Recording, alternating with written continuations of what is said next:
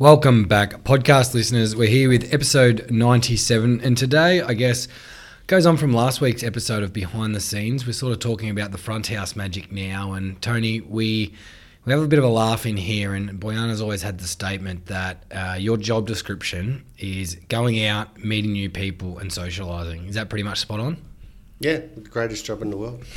isn't, it? isn't it? So it's uh, thankfully I enjoy meeting people. That's right. So, but look, we are going to talk today, and it's probably the part of financial advice that we deem the most important. Uh, before we even start talking strategy, before we even start talking product, we start talking about relationships um, and building that connection with people. So, You've been doing this for 28 years. Uh, 29. 20, I was going to say. for Feb just gone, thank you. Yeah, 29 years now. You um, didn't so, congratulate me, by the way. I'm sorry about that one, but you've always deemed this the most important part of financial advice.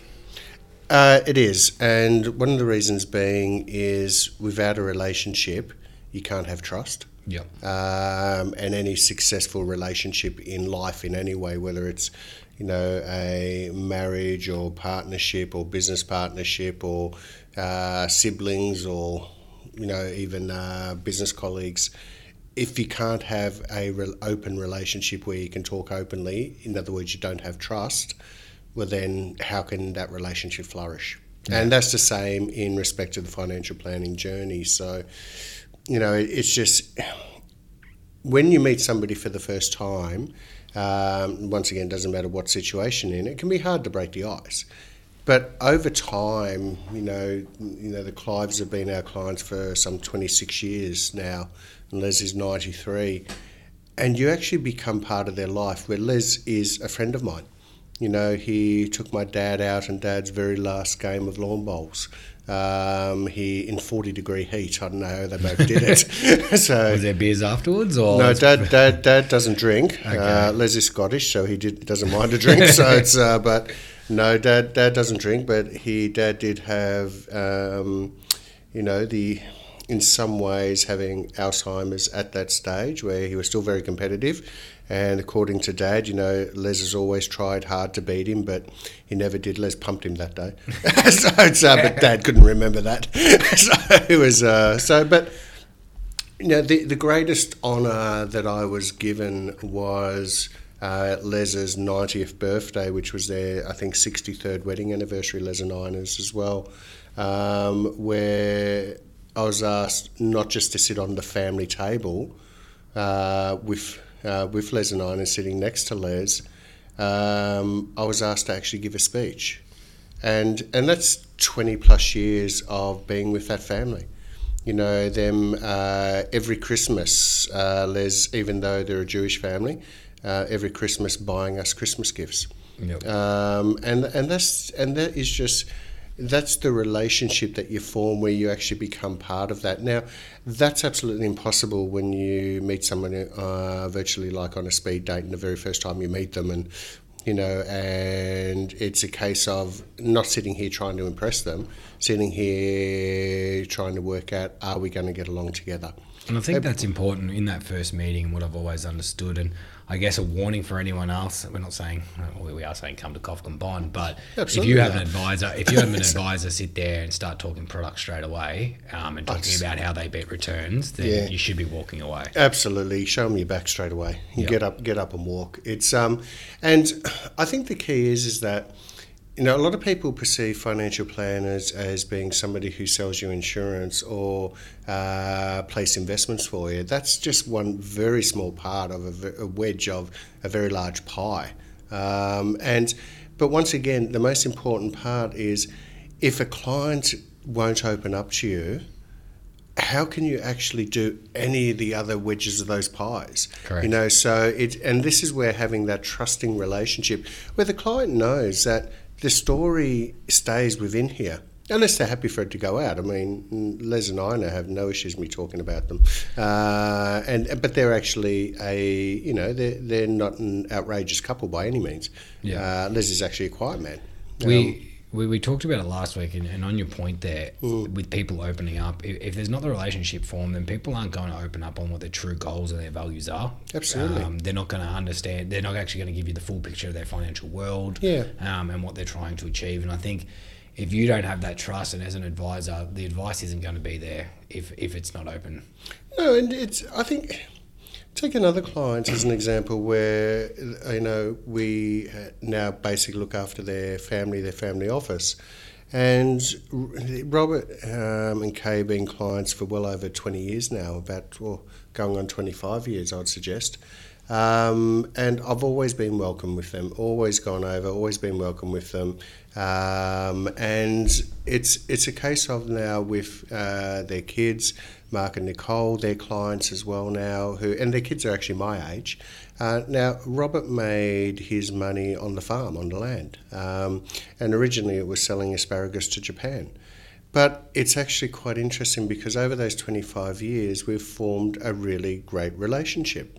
Uh, and you know all about them and they know all about us. And they know, and when I say us, I'm saying my family.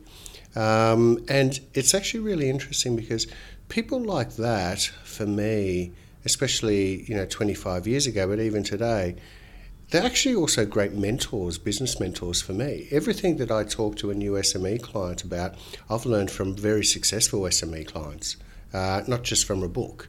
Uh, you see what works, you see how trends change and things like that. But the relationship, if you take, for example, with uh, Robert, Robert's just finished writing his memoirs. And he said it's actually quite private, but he was, he's very proud of writing his story. You know, this is stories that, you know, his children don't necessarily know about and why he had to travel so much uh, in his younger days when the kids were young, uh, when they lived on the farm for 12 years, the first 12 years of their life.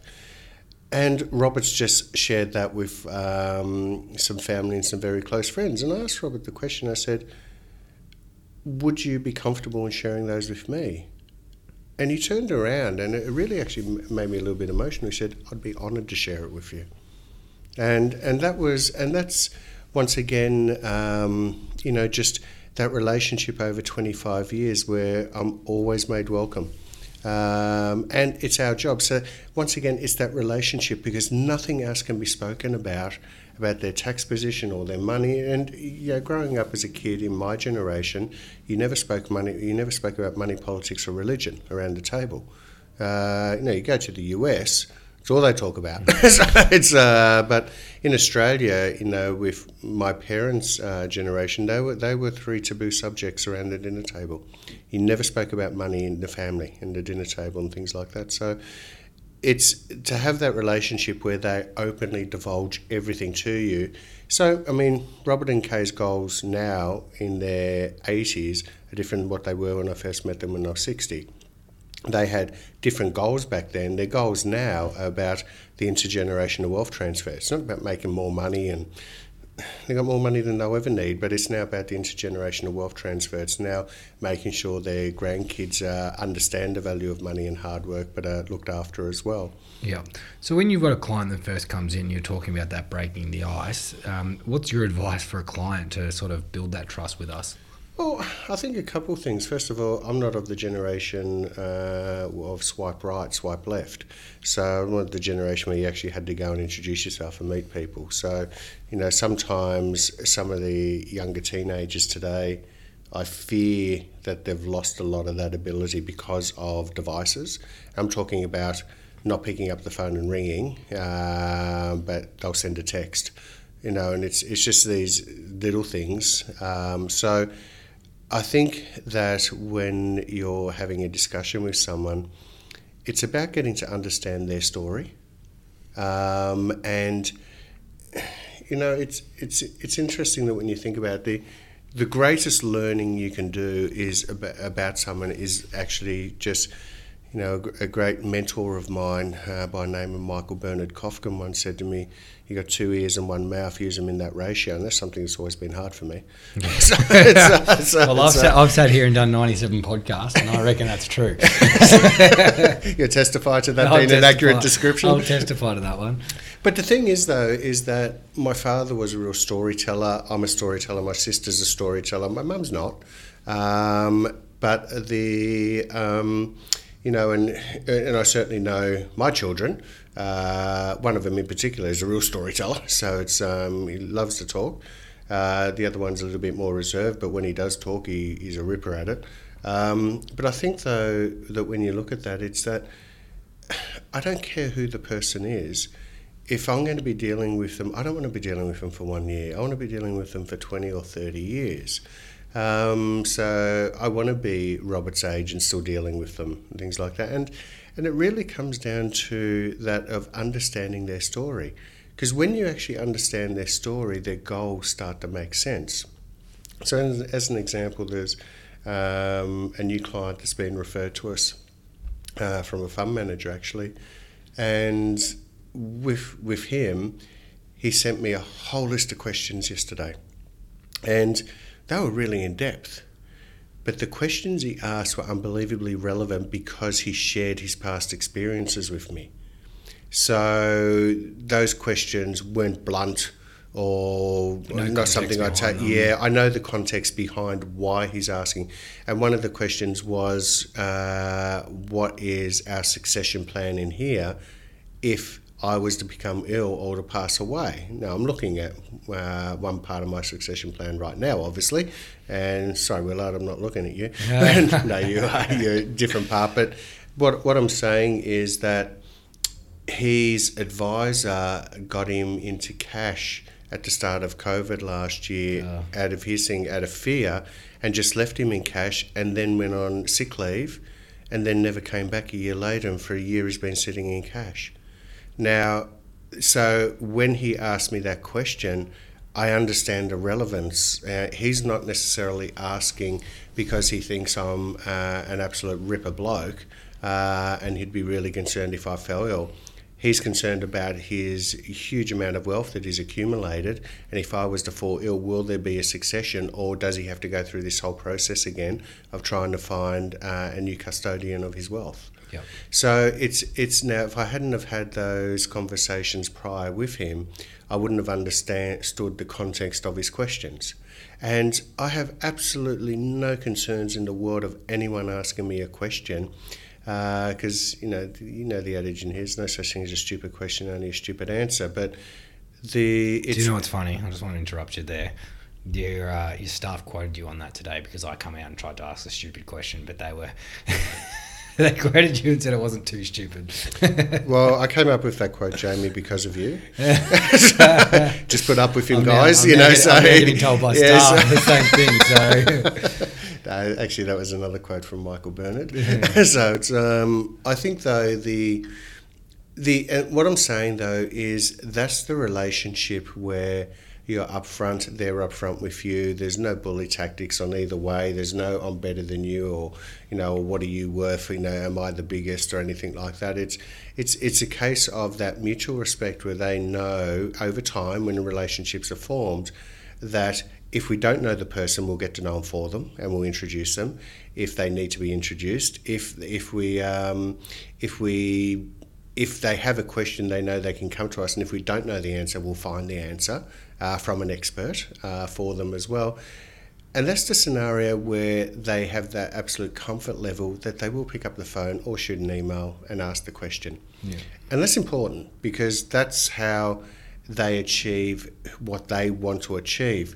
But once again, we understand the context of that question that's being asked because we understand them. Yeah, I think I think it's good even sharing their negative experiences, as you said. That's one of the most important parts. Yeah, yeah, if you've had a negative experience, and you know, we talk about risk profile, but if someone if someone doesn't want an exposure to something because they've had a really bad experience with it, they can actually talk through, and we can actually help guide them as to why it might be a good decision, or we may exclude it from the advice. Yeah, and and I th- and that's that is an unbelievably relevant point, Jamie. But there's also something else here too, and that is that biases people will come to you with biases, and yeah. we have a, we, everyone has biases in life, you know. Yeah. So, you know, political biases, religious biases, you know, it's uh, football bi- team biases. get started.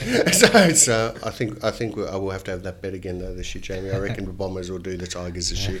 Okay. so, so, what's that face? You don't believe me, will I? you don't know football. You, just from Wagga. you just keep losing money, but people do have biases in that regard. They do, and but I think though that understanding why they have those biases is also important too. Is it something that they learned from their parents. You know, so you know, if parents said, you know, you never buy shares, you only ever lose, um, or you know, it's um, you know, you can't buy property because that does nothing for you, yeah. um, or you know, these these are all the biases that do come out. But once again, understanding where they're coming from because those biases might be very relevant to them, and us trying to convince them that those biases aren't relevant uh, can actually be detrimental to their mental health.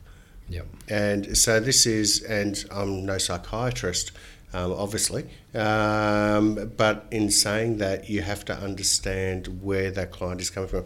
And once again, that only comes through relationships and actually understanding where they're coming from and why they're asking that question. And you know, once again, when you have those relationships with clients, it's not a case of master and servant or something like that, and you have those open relationships. You know that these these relationships will form and will bond over many, many, many years. Yep, and that's what's important to me. Love it, Tony. Love our relationship and love the relationships with clients. Yeah, you're not bad, mate. Thanks, Tony.